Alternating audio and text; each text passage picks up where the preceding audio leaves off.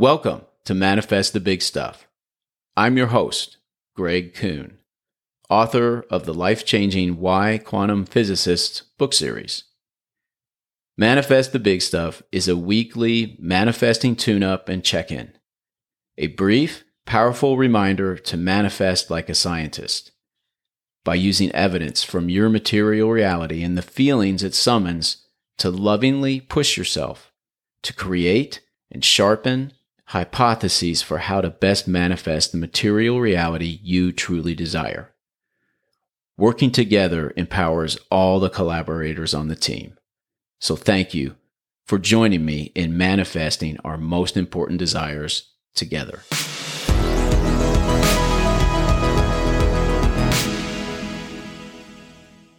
This is a continuation of season two. Today, we are going to discuss how to use shitty circumstances to manifest. Your life will become dissatisfying and painful again. Your circumstances will become shitty again, especially in some of the most important areas of your material reality. So, since they're inevitable, why not learn to thrive during shitty circumstances? Today's episode is all about how to use your painful and dissatisfying experiences of material reality to help you manifest the ones you truly desire. Let's get started. Here's how I turn my shitty circumstances into powerful manifesting fuel. On Tuesday this week, I got ghosted by two potential collaborators. Now, there is a spoiler alert. In the end, you're going to learn that I didn't actually get ghosted. But I didn't manifest that outcome until much later. More about that to come. I'm not used to getting ghosted. Conscious creators don't ghost Greg Kuhn. That was my first reaction. But I double checked our Gmail thread, and there it was, plain as day Zoom meeting on Tuesday, March 1st at 4 p.m. EST. We had a Zoom link and everything. There was no mistaking it. I waited until 4:45 and then I emailed them and just said, "Where are you? I guess this meeting isn't happening." Then I decided to go out for a run. Now, I'm not used to getting ghosted. I took that very personally. And I have insecurities. I have fears, worries. So it really bothered me. I knew that going for a run was a great way to process my displeasure, my concerns. Interestingly, I'm currently rehabbing plantar fasciitis, which on Tuesday had taken up residence in my left heel. That's no coincidence. In fact, on that run, in each moment, the pain in my heel was a physical manifestation of my existential pain. And how I ran with my physical pain was an illustration of how I process my existential pain. When I run, I don't push myself through physical pain. That is perfectionism. Rather, I breathe life into all my muscles, especially those which support muscles that are in pain. And I exhale my breath from all of my muscles, especially those that are in pain. That is striving for excellence.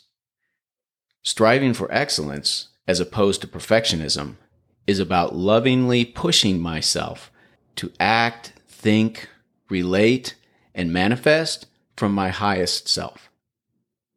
And anytime I notice I'm drifting back towards perfectionism, that I'm starting to push myself through physical pain, I surrender by accepting where I am. When I'm striving for excellence, running illuminates what I am able to do with my body rather than what I can't.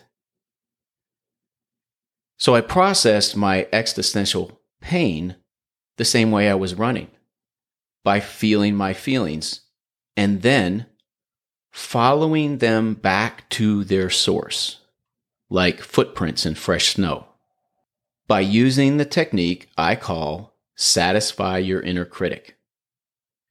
And you've heard me talk about this before. I ask myself, what is it that I'm so concerned that this might mean about me that I don't want to be true? I love to ask that question during runs because then I do it while I'm in a non local or flow state. I highly encourage you to create a non local or flow state, and you can look back in a previous episode to learn how to do that.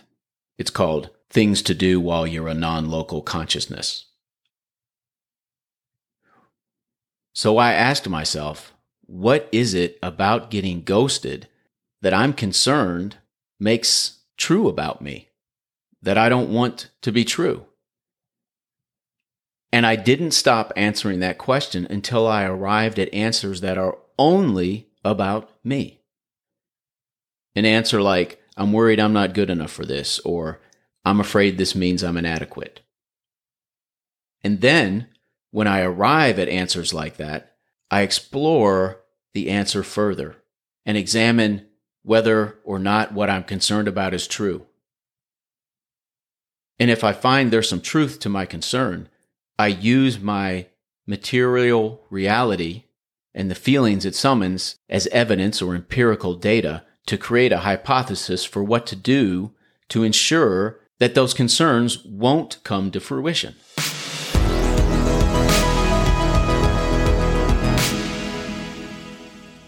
Yes, by the way, these two potential collaborators are entirely to blame for this situation. Satisfying your inner critic doesn't absolve anyone of their responsibility for your painful material reality. To the contrary, it provides you insightful evidence that will help you create and enforce healthy boundaries between you and those who bear responsibility. It will assist you in holding them accountable too as is appropriate or necessary. In my case, I was going to use my answers to adjust my current hypothesis for how these two potential collaborators might play a role in helping you and I expand our conversation beyond this podcast. So, what was my answer? Feeling my feelings and following them to their source revealed that I was concerned that getting ghosted might mean that I'm not as important as I think I am. And my next question was, is that true? And my final answer to that question was, yes, I am less important than I think I am. And thank goodness for that. Here's what I'm talking about. What am I responsible for? My responsibility to myself is to grow my beliefs into greater alignment with my desires. Simply to manifest a more aligned material reality each day, like a scientist. Meaning, I use my material reality and the feelings it summons as evidence for creating and revising my hypotheses for how to best manifest that reality I truly desire. I'm not responsible for perfection what a relief to not be that important. That is a bubble that I was grateful got popped. And my responsibility to you is simply to authentically share what it is that I'm doing in my life. Nothing more. I am not responsible for the meaning and value of the Greg Kuhn that exists in your universe. I'm responsible for the meaning and value of the Greg Kuhn that exists in my universe. What a relief to not think I'm more important than that. Satisfying my inner critic disillusioned me, which, despite the negative connotations in our vernacular, is a wonderful thing to have happen. satisfying my inner critic in the midst of my shitty circumstances freed me from the self imposed pressure of thinking I'm responsible for more than I am. It transformed my shitty circumstances into fuel for aligning my beliefs with my desires and manifesting a more pleasing material reality. And about that spoiler, you already know that I didn't actually get ghosted. Well after my run, long after I had satisfied my inner critic, I got an email from one of the potential collaborators. Seems they had inadvertently put our Zoom call on the calendar for Wednesday, and then communicated that mistake to the other potential collaborator. Mea culpas all around, it was simply a mistake, and we rescheduled. Satisfying my inner critic manifested that outcome. It didn't guarantee that outcome, of course, but it did create the greatest potential for its manifestation. And I wasn't surprised when it manifested, because satisfying my inner critic, even when someone else is entirely to blame, always creates the highest potential for manifesting a more pleasing material reality.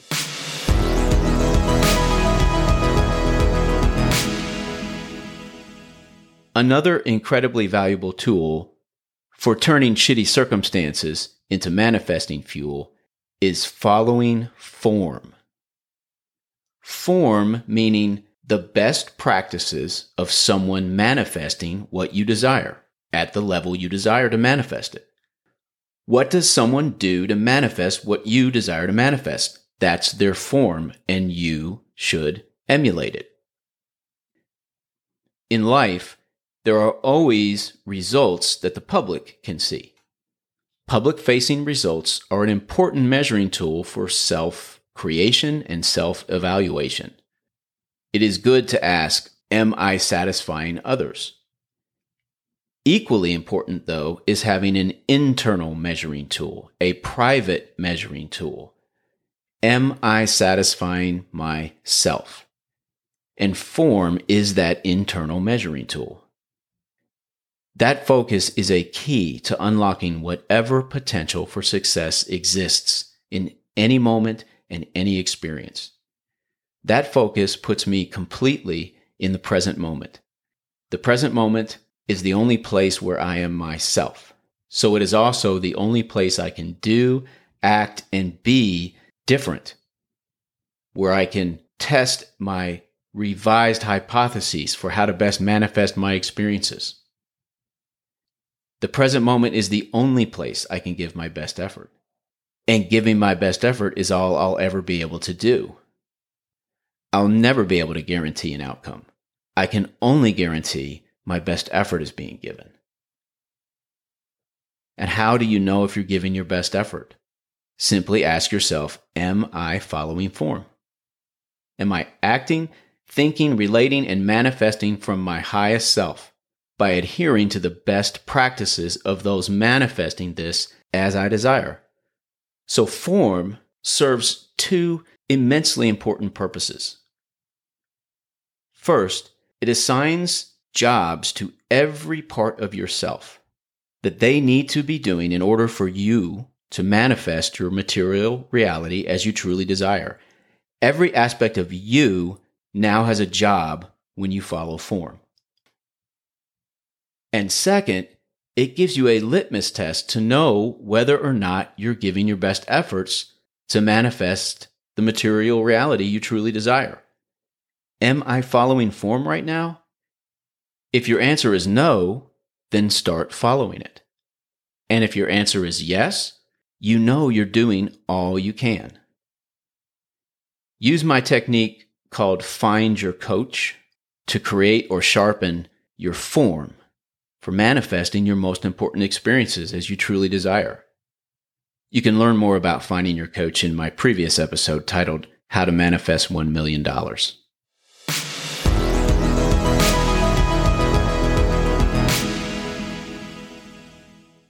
I've got a quantum tip for you today, especially designed for someone who is turning their shitty experiences into manifesting fuel.